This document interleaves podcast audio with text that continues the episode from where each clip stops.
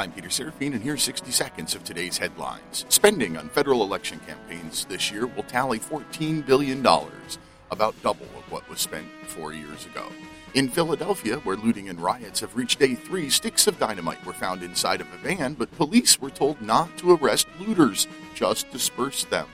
The New York Times rips into the Washington Examiner for suggesting that voter fraud could actually happen. Come on, New York Times, we have all seen many examples of fraud this year.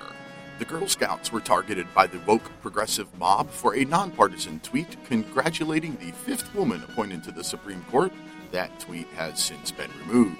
And speaking of tweets, the Twitter CEO lied on Capitol Hill yesterday when he said that bans resulting from Hunter Biden laptop story had all been lifted.